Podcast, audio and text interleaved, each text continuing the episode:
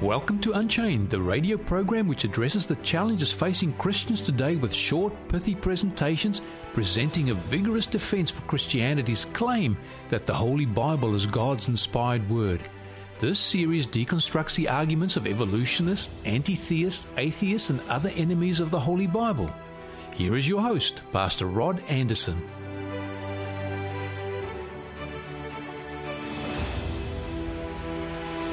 Hi, I'm Rod Anderson.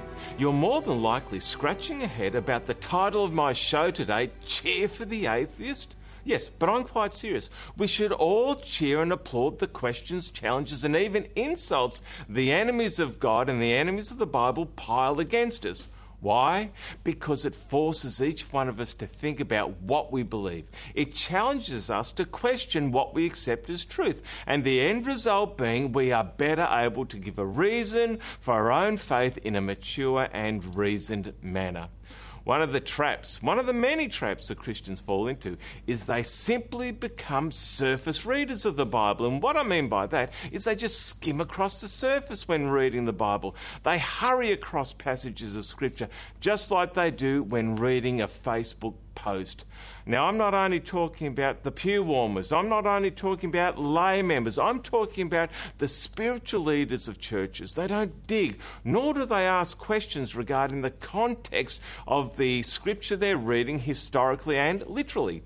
They neglect to ask the who, the how, the why, and the whens of the passage they read. And as a result, they remain infants, never coming to a full maturity of the text nor of the faith.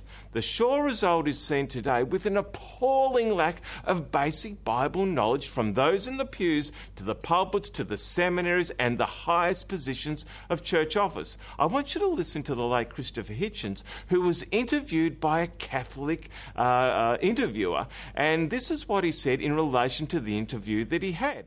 This morning, the Conservative guy, very nice, extremely nice fellow, on the local Fox radio, John someone. Yeah, extremely courteous, gave me a lot of time. And I said, well, for example, you know, I say to Catholics, um, they, you, come on, you, you may say you're a Catholic, you don't really believe in the virgin birth. He said, well, I do. I thought, it's the first one I've met the whole, it had to be this morning.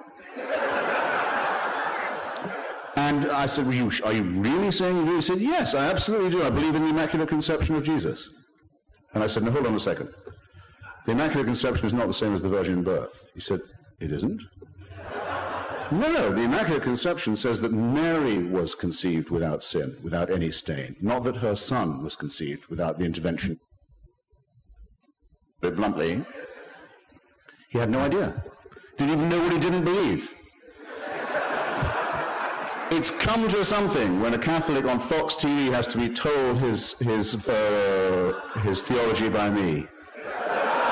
This is just how it is, though. Catholics not knowing their own church's doctrines, but it's not restricted to Catholics. The majority in all denominations are vague on what the Bible says. That is, if they even read the Bible at all. Now, staying with Catholicism, Cardinal George Pell at the time of the recording of this episode, George Pell had become cardinal, which meant he was in line to become pope. But he was asked a question in relation to the Ten Commandments, and what he says will absolutely stagger you. These kind of stories. I mean, is there a point where you distinguish between metaphor and reality? For example, Moses receiving the Ten Commandments uh, inscribed directly by God on a mountain.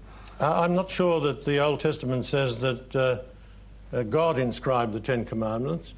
Uh, but leaving that aside, it's difficult. Wait a minute. The Cardinal's not sure if the Ten Commandments were written by God?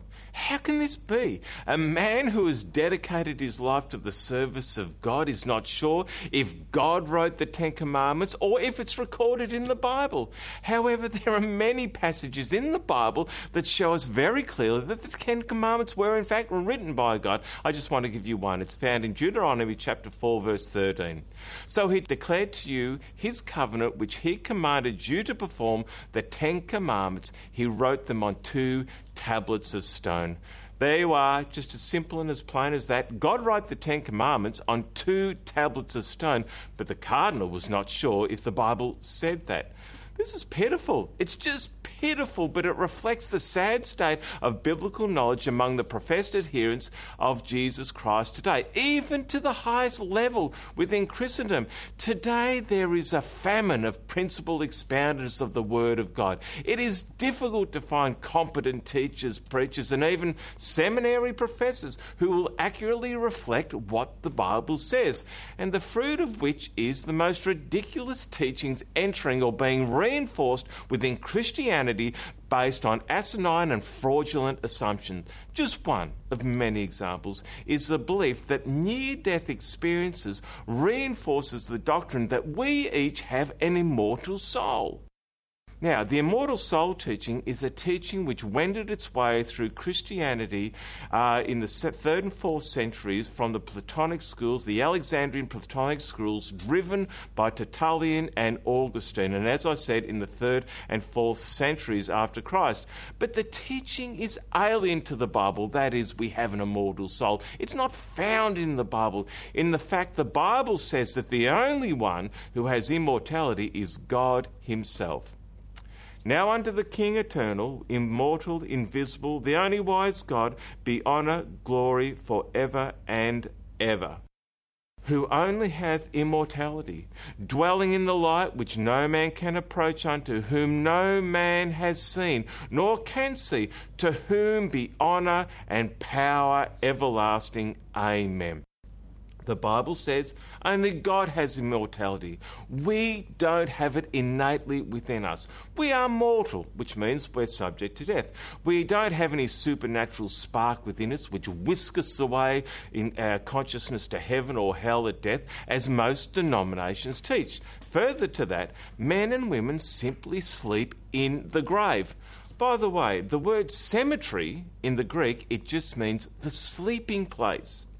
In the book of Ecclesiastes, we are told that the dead are in a dreamless sleep until the second coming of Christ. Notice these words from Ecclesiastes 9, verse 5, 6, and verse 10.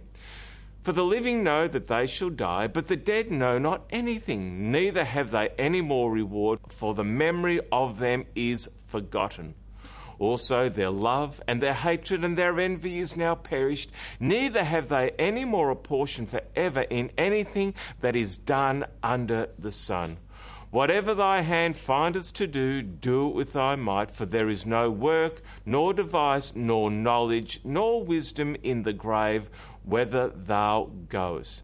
To put it simply, when a person dies, they fall into a dreamless sleep, and that is not the end because the Bible actually says that it's at the, t- the return of Jesus Christ that God's people receive, receive their immortality. So let's just pause for a moment because it says, the Bible says that when people die, they fall asleep. They go into a dreamless sleep.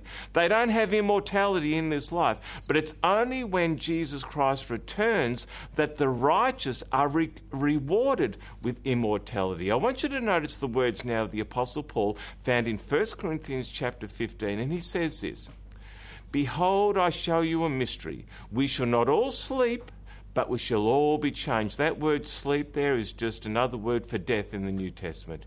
In a moment, in the twinkling of an eye, at the last trump, for the trumpet shall sound, and the dead shall be raised incorruptible, and we shall be changed. For this corruptible must put on incorruption, and this mortal must put on immortality. So, the obvious conclusion from the Bible is that people sleep in the grave until the second coming of Christ, and it is then that the righteous receive immortality.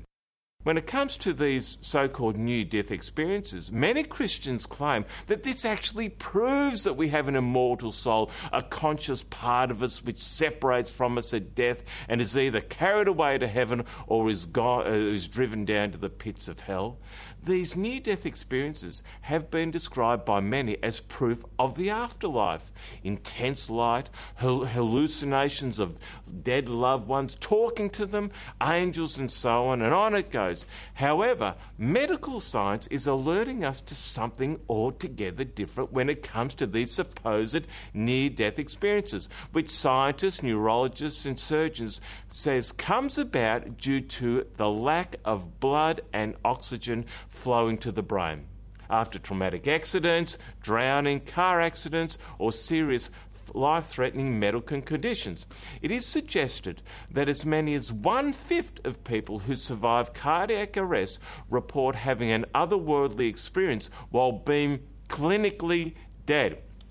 Now, clinically dead is very different to being brain dead, and there's a huge difference. When people are brain dead, there is no coming back, there is no resuscitation. However, people can be resuscitated after being declared clinically dead because clinical death is a medical term for cessation of blood circulation and breathing, and it only occurs when the heart stops beating in a regular rhythm, a condition called cardiac arrest, which I know that you're familiar with.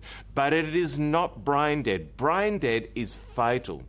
Typically, near death experiences involve travelling through tunnels towards an intense light, being separated from the body, encountering long departed loved ones or angels, or undergoing some kind of judgment or life review but many scientists believe near death experiences are nothing more than hallucinations induced by lack of or deprivation of oxygen and blood to the brain because the heart has stopped beating due to ta- trauma or because of a medical treatment a patient is undergoing while under anaesthesia.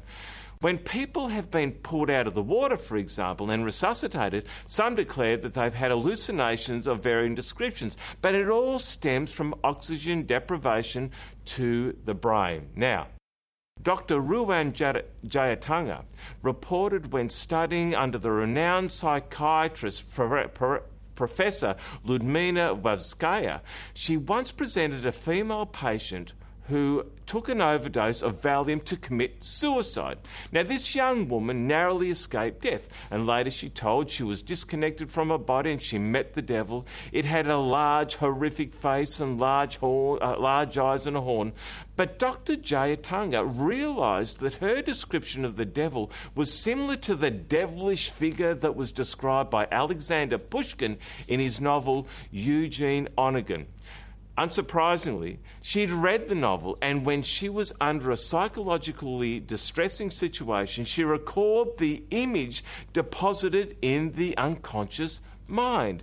Further to that, what part of the body does Valium target? Yes, the brain. So Valium, it actually potentially affects the neurotransmitter in the central nervous system known as the GABA, the G-A-B-A, resulting in depression of a number of brain processes. Now, Valium has become very popular amongst those people seeking to get a high as a result of its depressant effects. Is it any wonder then that this young woman, when she hallucinated, she hallucinated the way she did? But none of us have to be confused about this subject if we know what the Bible says. And to that end, I would like you to, suggest to you that you go to YouTube, type in my name, what happens when you die and is heaven real? This is a presentation that I gave a little while ago and it will give you more information on this very important subject. Furthermore, I would like to ha- have you read a series of Bible study guides. There are 25 wonderful Bible reading guides called the Orchard Faith of Jesus series, and these are yours for free. And all you have to do to receive them is send me an email with your name, postal address, and phone number to info at theorchardmelbourne.org.au, that is info at theorchardmelbourne.org.au, or go to our website, theorchardmelbourne.org.au, go to the tab mark Contact Us, follow the prompts, and we will send them out to you in no time at all. And it does not matter where you live. Well, sadly, our time has run out again. But I look forward to being with you next time. Remember, the truth has nothing to fear from investigation. I'm Rod Anderson. Goodbye for now.